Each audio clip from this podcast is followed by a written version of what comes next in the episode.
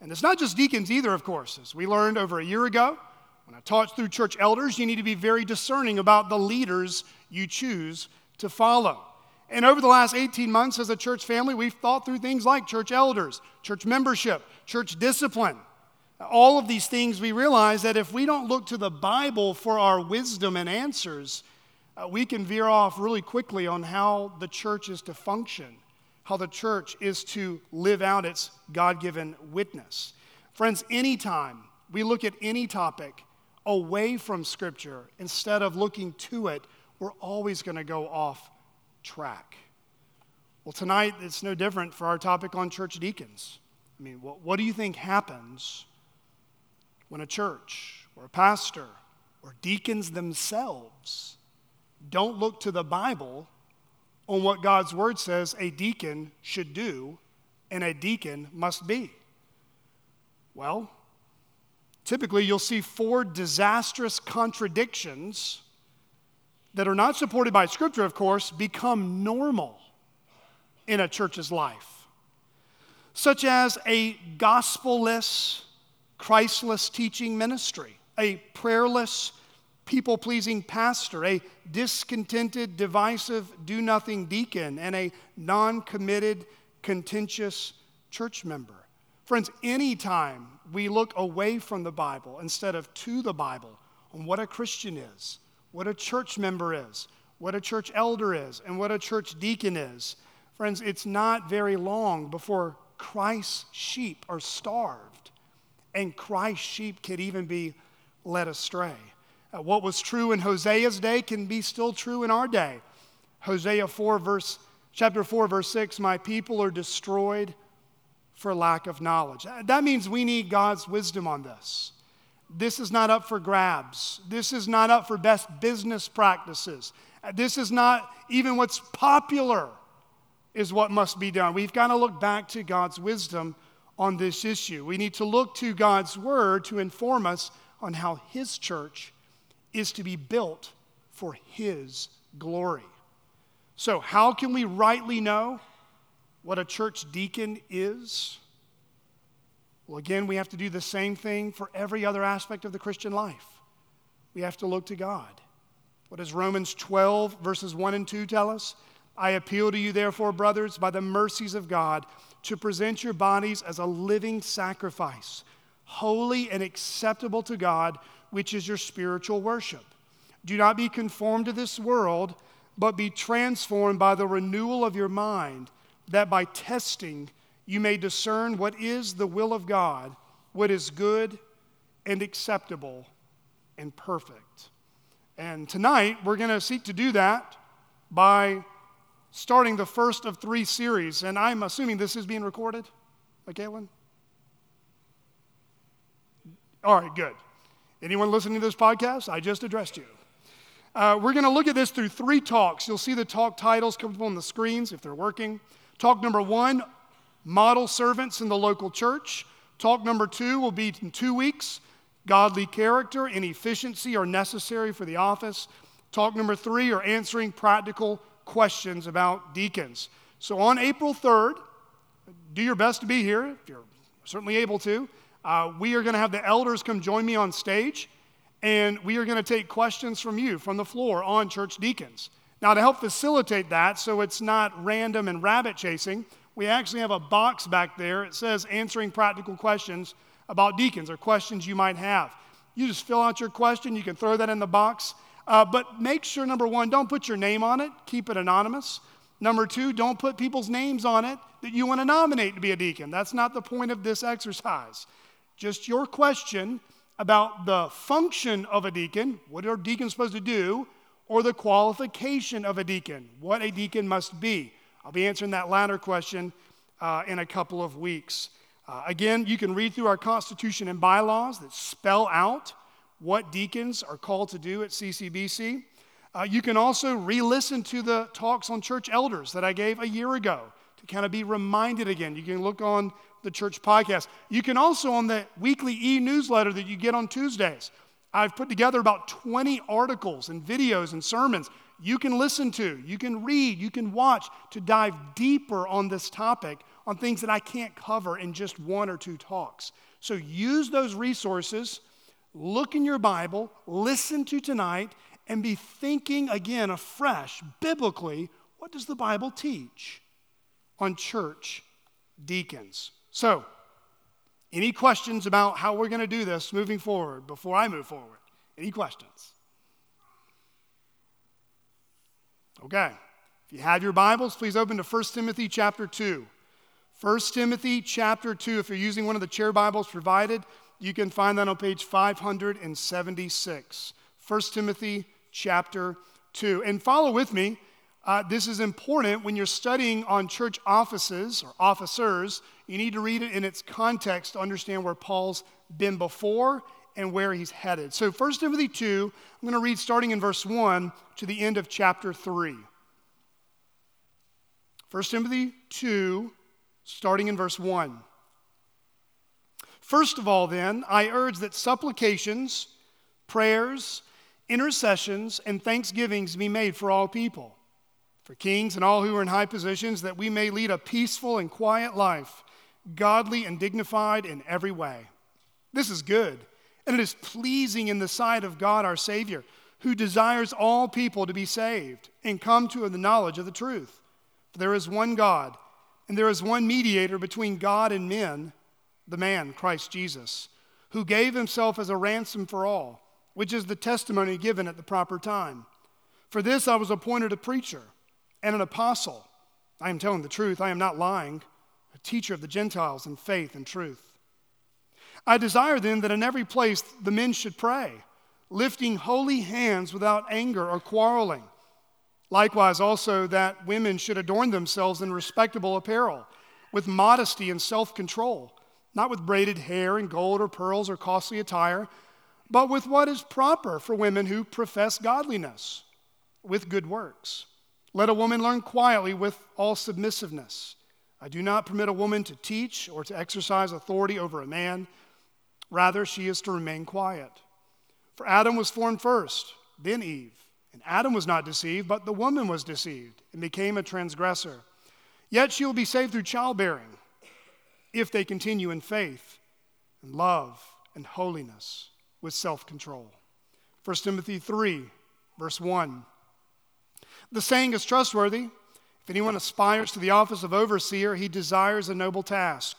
Therefore, an overseer must be above reproach, the husband of one wife, sober minded, self controlled, respectable hospitable, able to teach, not a drunkard, not violent but gentle, not quarrelsome, not a lover of money. He must manage his own household well, with all dignity, keeping his children submissive. For if someone does not know how to manage his own household, how will he care for God's church? He must not be a recent convert, or he may become puffed up with conceit and fall into the condemnation of the devil. Moreover, he must be well thought of by outsiders, so that he may not fall into disgrace into a snare of the devil. Deacons, likewise, must be dignified, not double tongued, not addicted to much wine, not greedy for dishonest gain.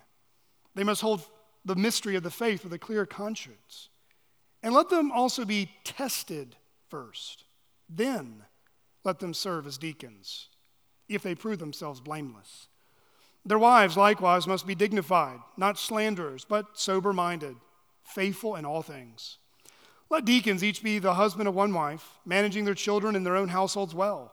For those who serve well as deacons gain a good standing for themselves and also great confidence in the faith that is in Christ Jesus. I hope to come to you soon, but I am writing these things to you so that, if I delay, you may know how one ought to behave in the household of God, which is the church of the living God a pillar and buttress of the truth. Great indeed, we confess, is the mystery of godliness.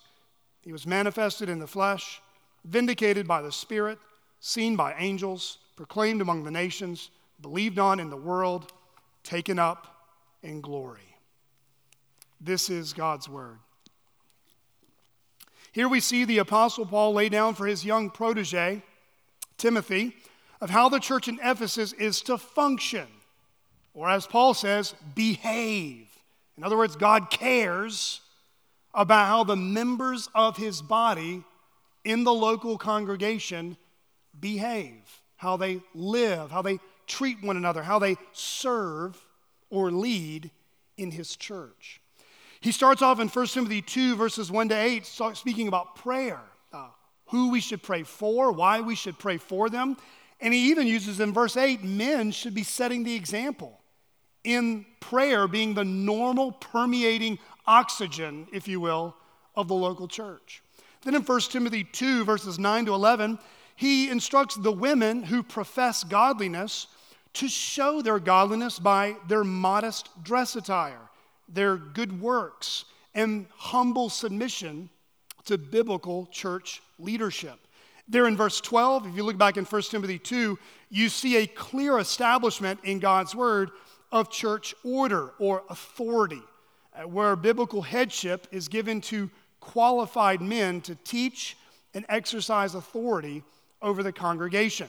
And then Paul connects this. This is not a cultural thing. Uh, this is not just a temporary thing in Ephesus, but he, he connects it all the way back to creation. And he mentions Adam and Eve, uh, showing from Genesis 2 that God created man first, then Eve, showing there was an order to creation and how he's going to establish headship and authority in the home as well as in the church. And you can see Paul flesh that out in verses 13 to 15 in 1 Timothy 2. But then he, he begins 1 Timothy 3. Again, there's no chapter divisions in the original language. Chapter 2 and 3, that just remove that from your mind for a minute. This is one coherent thought that Paul is driving home.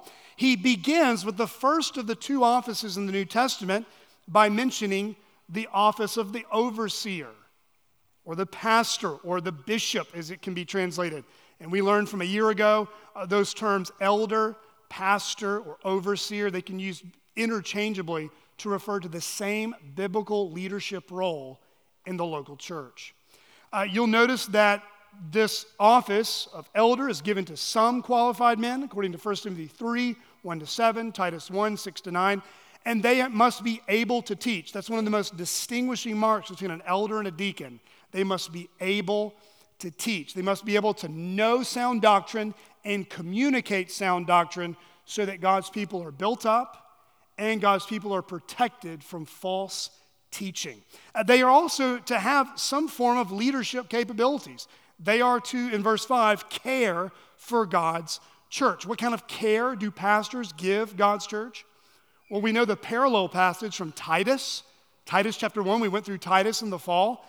Titus 1, verse 7, Paul says that elders or overseers or pastors are God's steward in his house. They're his managers. They're watching over God's kids until Jesus comes back for his own. But Paul doesn't stop there, does he? He's laid out how men and women are to behave in the household of God. He's laid out the first of two offices of pastoral leadership, but he goes on to that second office, as we see there in verses 8 to 13, which is on our topic tonight church deacons. And the way I'm going to answer the questions tonight, or the way I'm going to form this talk, is by answering three questions dealing with the function of a deacon. We'll deal with qualifications next time the function. What are, what, are, what are they to do? So, question number one Who are the deacons and what do they do? Question number two Do deacons possess authority? Number three, why does understanding the Bible's teaching on deacons matter? So, who are they? What do they do? Do they possess authority? And why does understanding this even matter tonight? Again, friends, to answer those questions, we have to look where first? to the Bible. Not what I think, not what I feel, not what I've always seen, but to the Bible. So, to kind of see where I'm at in the room tonight, I've learned some things through the years. Raise your hand if you've ever served as a deacon in a church before. Raise them high, come on, be proud. All right, so you see maybe a quarter of the room. Raise your hand if you feel like you've been a member of a church where the deacons, for the most part, functioned in the way you think the Bible teaches. In other words, the deacons deaconed. Okay, so maybe a little less than a quarter. Raise your hand if you've been a member of a church where the deacons, for the most part, did not function in the way you think the Bible teaches. All right, a lot more people. Thank you for your honesty. Now, regardless if you've ever served as a deacon or been a member of a church who had deacons, I want you to spend the next 60 seconds on a piece of paper or on your phone. I want you to answer that question in your own words tonight. Who are the deacons and what do they do? Descriptive words, adjectives, a sentence. How would you answer that question right now based off what you know? Who are the deacons and what do they do? Spend 60 seconds answering that question.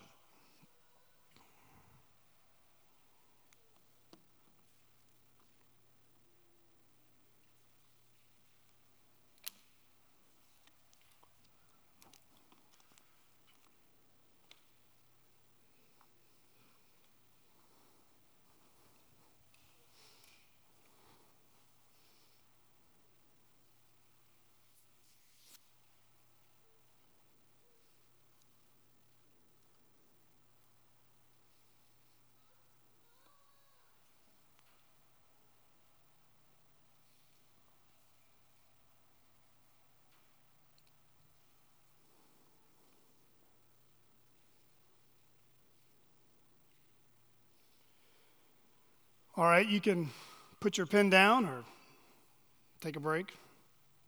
I want you to look at those descriptions. I want you to hold on to those because they're going to be great to look back at maybe one day. I want you to see if your description or your understanding of church deacons tonight comes close to any of the descriptions I'm going to say now. Here's what I think the Bible teaches I think we're going to try to look at from Scripture on what church deacons are. These should be up on the screen. Deacons are model servants of the local church. Deacons are exemplary assistants to the elders of the local church.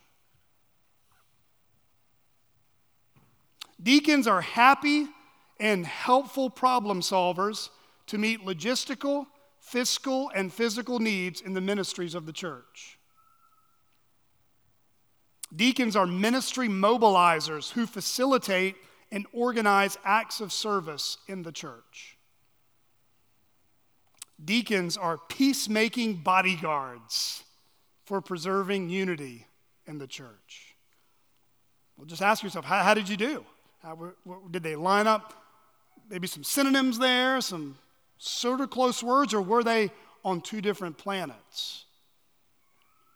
This New Testament office in the local church, deacons are simply this deacons are exemplary servants that model what Christ like humility and efficient service looks like as a Christian.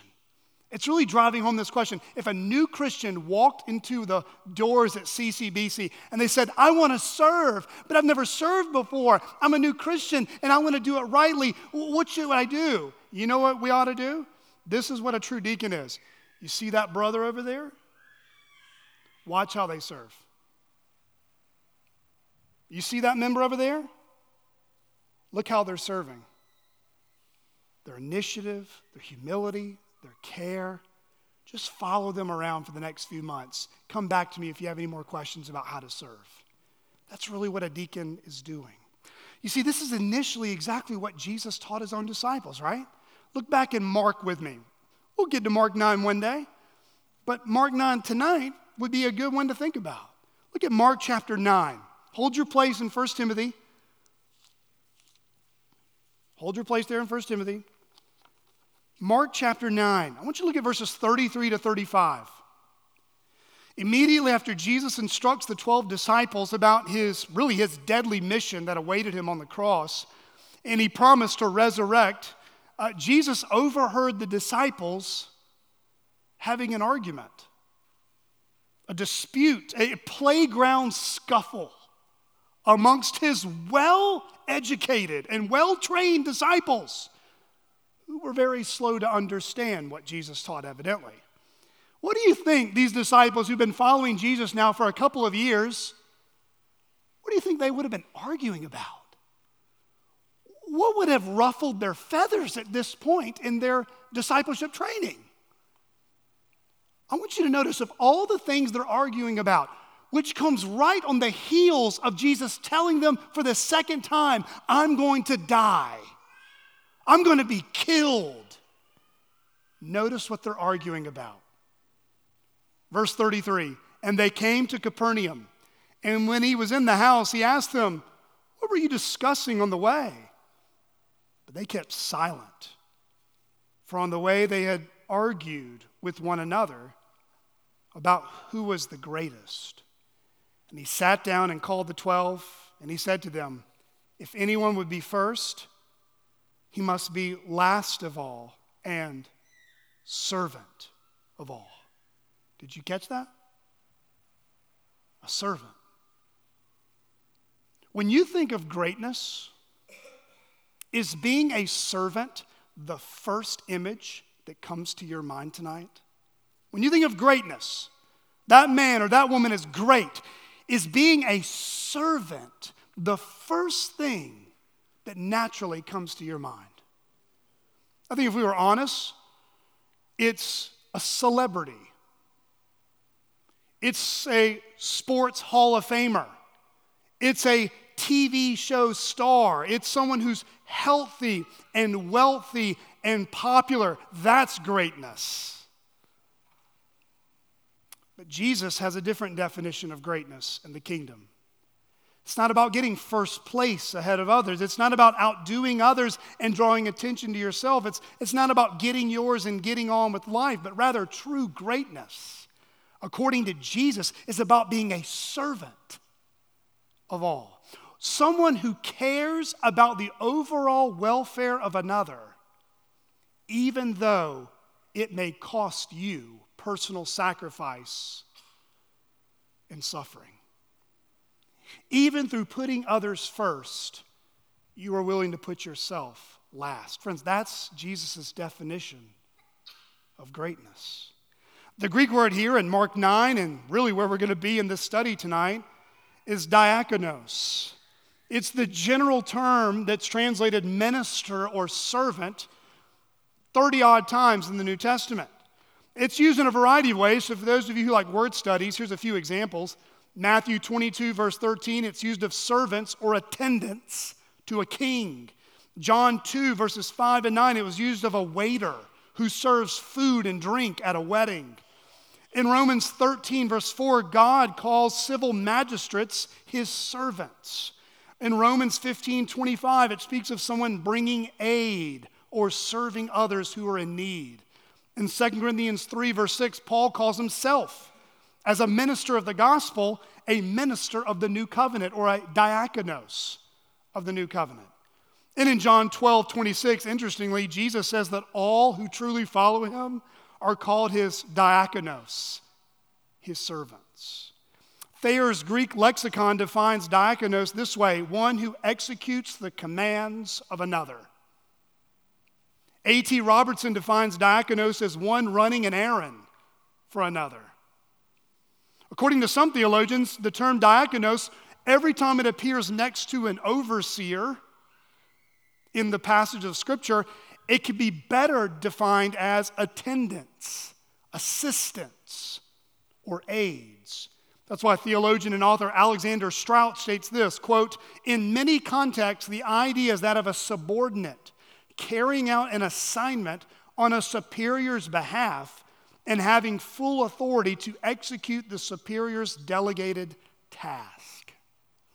So instead of de- uh, defining deacons merely and only as servants, so that is what diakonos means, we should understand it more specifically on how it's defined next to the role of a pastor or an overseer in more of a subordinate role a service oriented role. Uh, that means when deacons are deaconing, when they are serving, they are in essence assisting and carrying out the leadership direction set forth by the overseers or the elders. That means that deacons should never be like rogue deacons, you know, kind of serving off on their own, doing their own thing for Jesus. According to the New Testament, if you were to serve and fulfill that office, You have a certain boundary, certain lanes, certain jurisdictions that you are called to stay within. Uh, that means that that service should be thought through with the elders' oversight. Again, deacons are model servants who assist the elders, come alongside the elders to help serve the needs of the congregation. In fact, the only two places that diakonos, when speaking of the office of deacon, is most explicitly clear is in Philippians 1, verse 1, and 1 Timothy 3, verses 8 to 13. And you'll notice in both passages, guess who is spoken about before and with the deacons? The overseers or the elders. That's significant. That even though we might look at Acts 6 in just a little bit, even there the apostles are present, giving direction, giving leadership. In other words, the deacons, they have their roles defined, they have direction, they have needs that can be met as they are under the leadership of the elders. In both of these places, it's really clear that the deacons are not an isolated body. They're not dis- disconnected from the elders or the church. They are only serving the church within the boundaries and guidance of those that God has entrusted as leaders. Remember, deacons, go back to this. It's very simple. Deacons are what? Servants. It makes it so clear. You don't have to know Greek to know that. It's so clear. Deacons are servants. They are models of humble service underneath the biblical authority of elders as they assist the elders to meet the needs of the congregation. Guys, that is not rocket science. That is clear and right off the pages of Scripture. Now, beyond 1 Timothy 3, which is the two offices that we read earlier, and Philippians 1 1, where it's just a passing introduction, Acts chapter 6 is really the only place in the New Testament we have any kind of hint or example about what deacons did in the early life of the church. So turn in your Bibles to Acts chapter 6. Acts 6, I'm going to look briefly at verses 1 to 7. We'll return back there next time together as well. Let me catch up to speed if you're not familiar with Acts. In Acts, we see the birth of the church, the expanding of the gospel, the pouring out of the Spirit. And at this point in this New Testament era, the early church is growing. I mean, big time. The membership classes are filled to the brim every time. The baptismal waters were running out of water to use. Many people, in fact, thousands are coming to saving faith in Christ. Read Acts 2, verse 41. Read Acts 4, verse 4. Read Acts 5, verse 14. Good things are happening. God is converting. God is multiplying disciples. Uh, revival times revival times revival is breaking out in this new covenant age.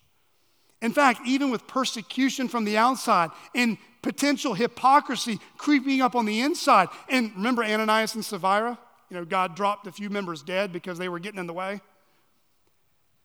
People's needs were being met. People were loved and they were cared for. Remember Acts 2:45? And they were selling their possessions and belongings and distributing the proceeds to all as any had need. Acts 4, 34 and 35, there was not a needy person among them. For as many as were owners of lands or houses sold them and brought the proceeds of what was sold and laid it at the apostles' feet, and it was distributed to each as any had need. But, friends, make no mistake about it. The book of Acts is not a honeymoon story.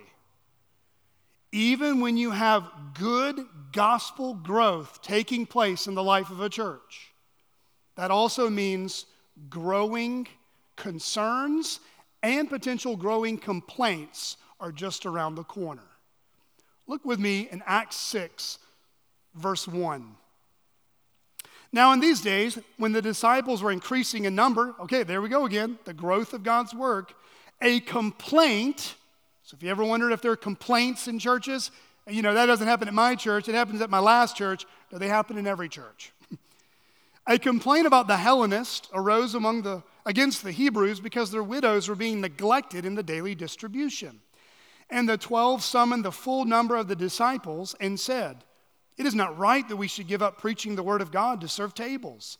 Therefore, brothers, pick out from among you seven men of good repute, full of the Spirit and of wisdom, whom we will appoint to this duty. But we will devote ourselves to prayer and to the ministry of the word.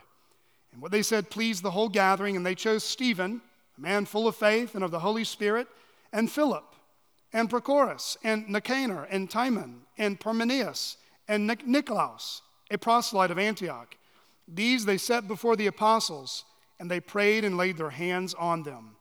And, notice verse 7 the word of God continued to increase. And the number of the disciples multiplied greatly in Jerusalem, and a great many of the priests became obedient to the faith. Here we see in the book of Acts the first division of labor take place in the New Testament church. The apostles recognized that with all this growth, spiritual growth and numerical growth, that also meant needs were arising. People could fall through the cracks. And they realized we've been given a primary task of preaching and prayer.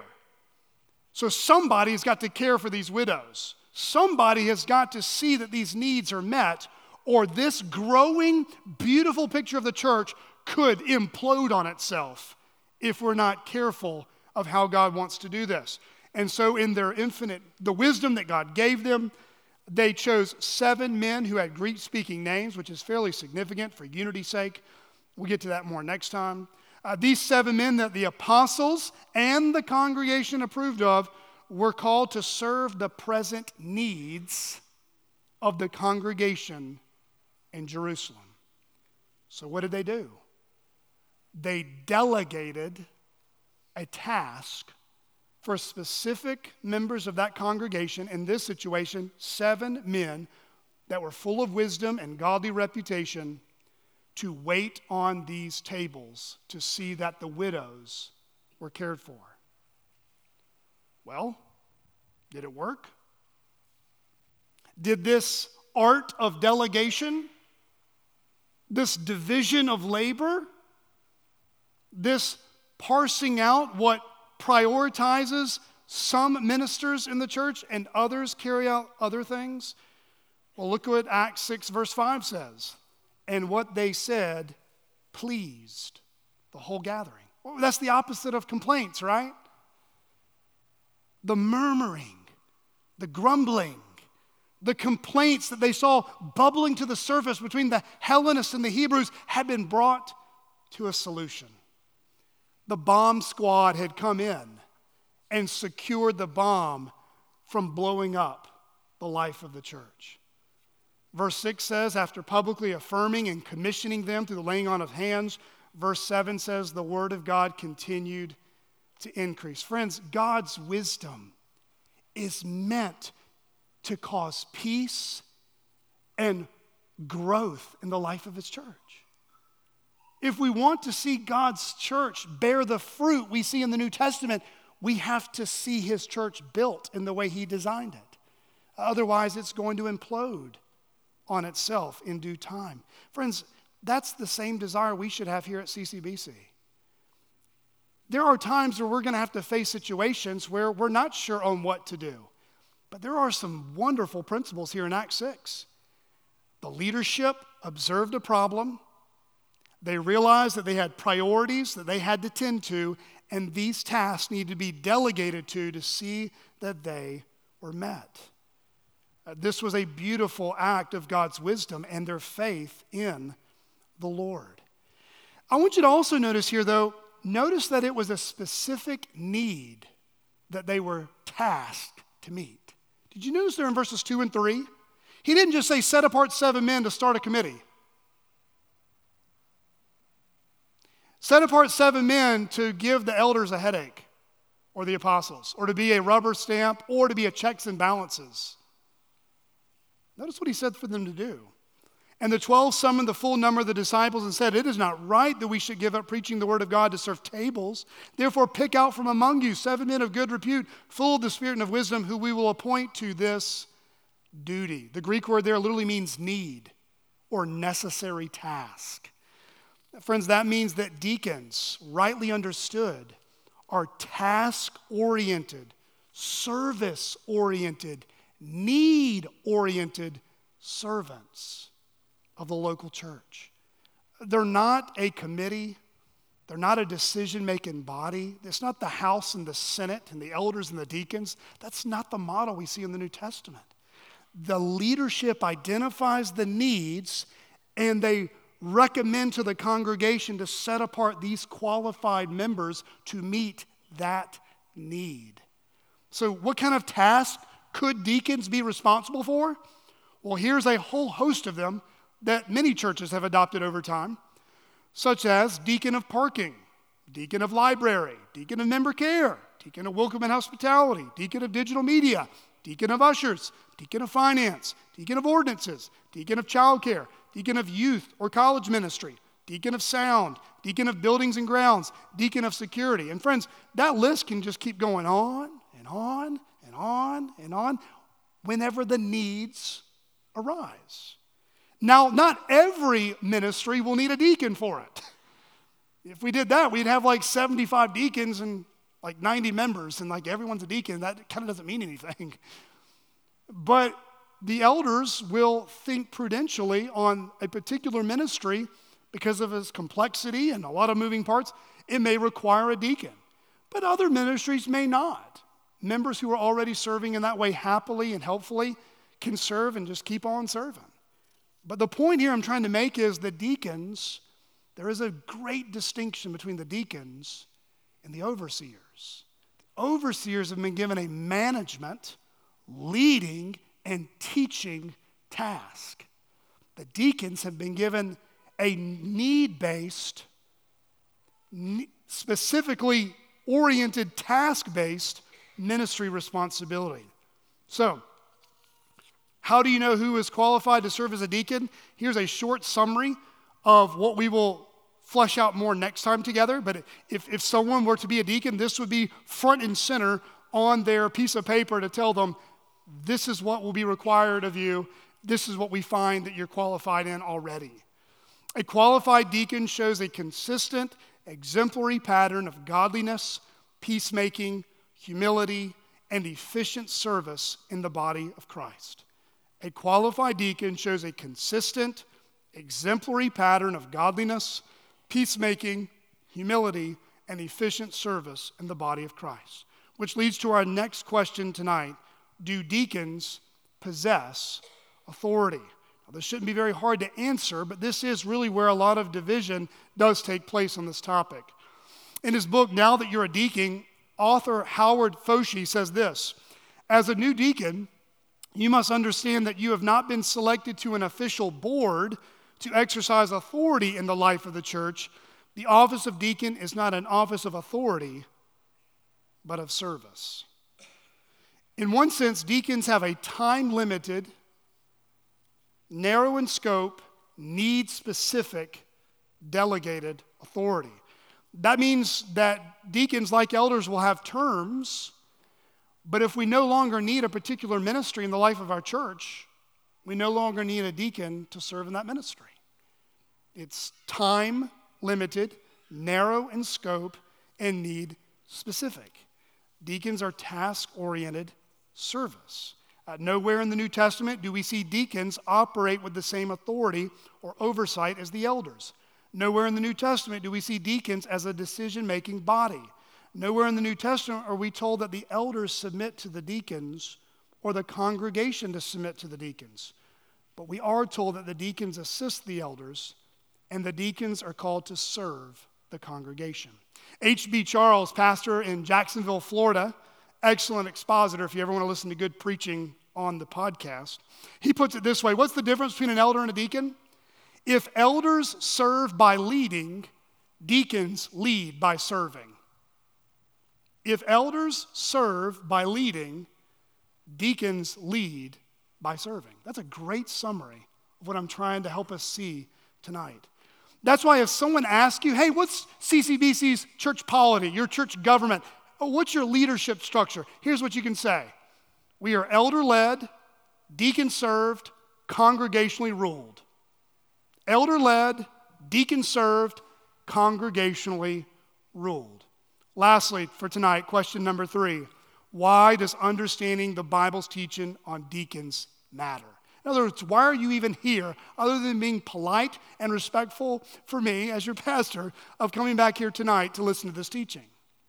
Why does this matter? Why does this matter for CCBC? Five very quick reasons. Number one, the glory of God in his church is at stake. The glory of God and his church is at stake. What did Paul say in his benediction in Ephesians 3 20 and 21? Now, to him who is able to do far more abundantly than all we ask or think, according to the power at work within us. To him be glory in the church and in Christ Jesus throughout all generations, forever and ever. Amen. Friends, the local church is God's idea. This isn't Ben Seawall's idea. This isn't Grant Trotter's idea. This isn't Jansen Lester's. This isn't Blake Boyle's. This isn't any of ours. It's His. This is Jesus' bride. The church is the temple of the living God. Friends, no man and no woman has a right to tamper, pervert, distort, or reinvent the wheel when it comes to how his church is to function. Friends, pray that each member of CCBC will grow to care about what God says about his church more than they ever have. May we challenge one another to think less about what we've seen and known and more about what the Bible actually teaches. God's glory is at stake. Number two, the building up of his church is at stake. We're told in Ephesians 4 11 to 16 that pastors are called to equip the saints for the work of ministry, for the building up of the body of Christ. And friends, one of the ways churches grow, not merely numerically, but I'm talking spiritually, into maturity from being baby Christians to oak tree men and women, mature Christians, is when deacons are setting the example of what ministering is, diakonos, serving is, the church will be built up. The elders are eldering, shepherding through prayer and through teaching. And the deacons are deaconing. They are mobilizing, facilitating, modeling what godly service looks like. Number three, the preservation of his church or church unity is at stake. Again, think about Acts 6. A complaint arose amongst the Hellenists. A need was being overlooked, but the apostles realized they had a different task that God had given them a division of labor the art of delegation, setting apart others who were qualified to meet that, meet that need were important. And friends, we're embodied souls, we're physical and spiritual beings. There's no way that I can meet everyone's need through a sermon. That's impossible. We need spiritual nourishment and we need physical care. We are embodied souls, and those needs can be often met when elders and deacons are eldering and deaconing because the members will be equipped and mobilized to minister to one another. Number four, the advancement of the gospel is at stake. The advancement of the gospel is at stake. Again, elders are primarily word centered disciple makers and direction shapers of the church.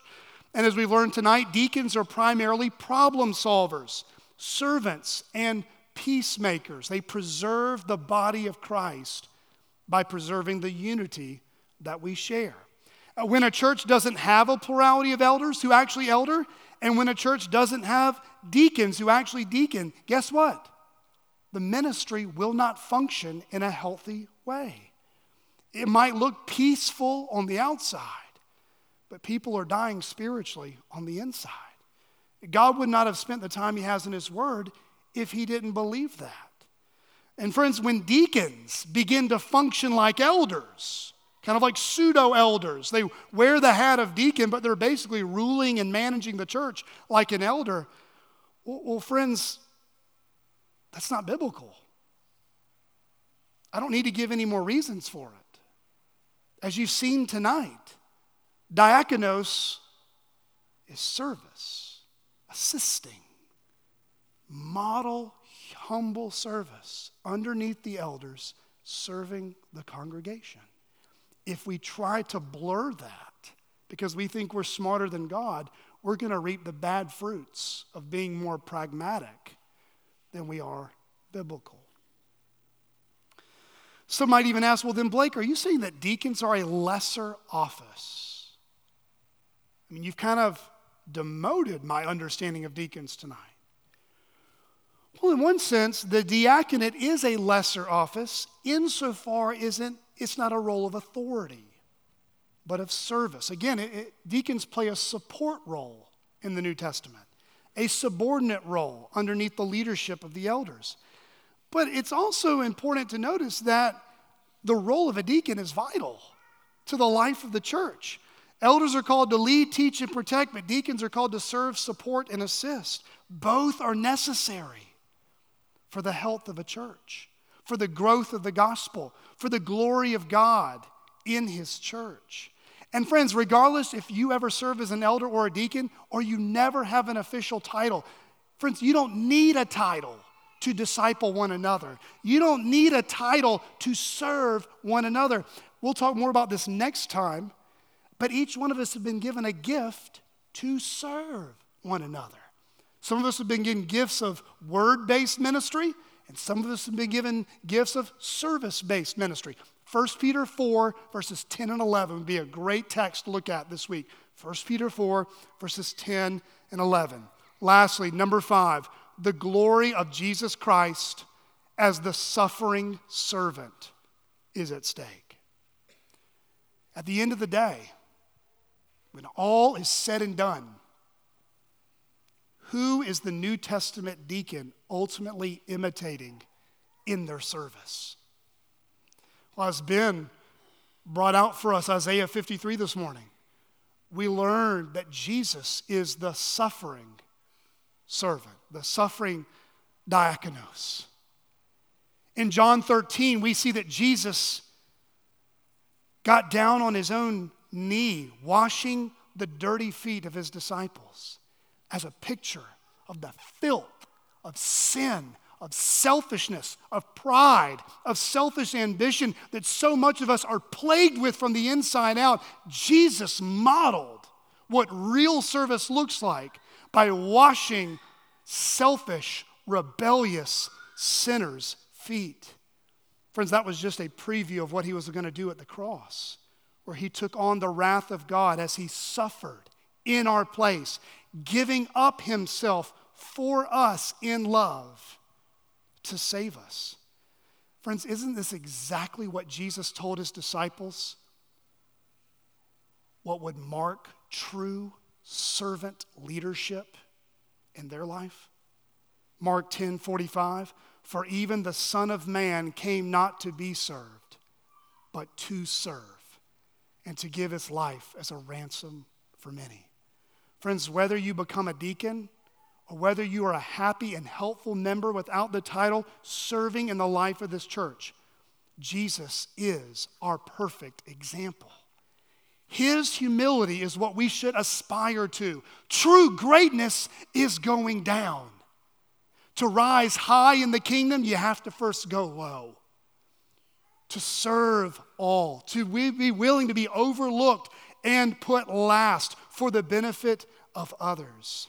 But, friends, when a church as a whole body, from the elders to the deacons to the members, keeps Jesus, the God man, the suffering servant, front and center as our example and our Savior,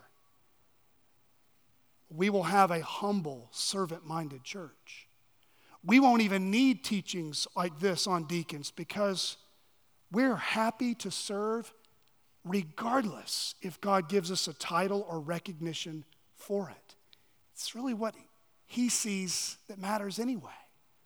As one early church father said, Christ became what we are so that we might become what he is.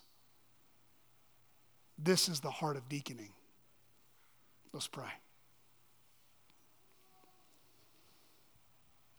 Heavenly Father, we thank you for this Lord's Day. Thank you for the rich meditation and exposition this morning from Leviticus and Isaiah. Lord, thank you tonight as we've looked at and surveyed the New Testament on what deacons are called to do. Lord, we pray that we would think well about these things.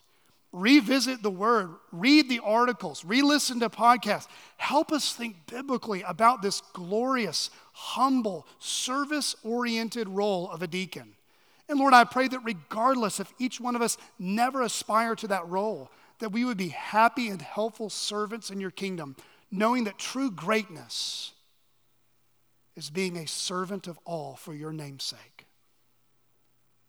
We ask all this in Jesus' name. Amen.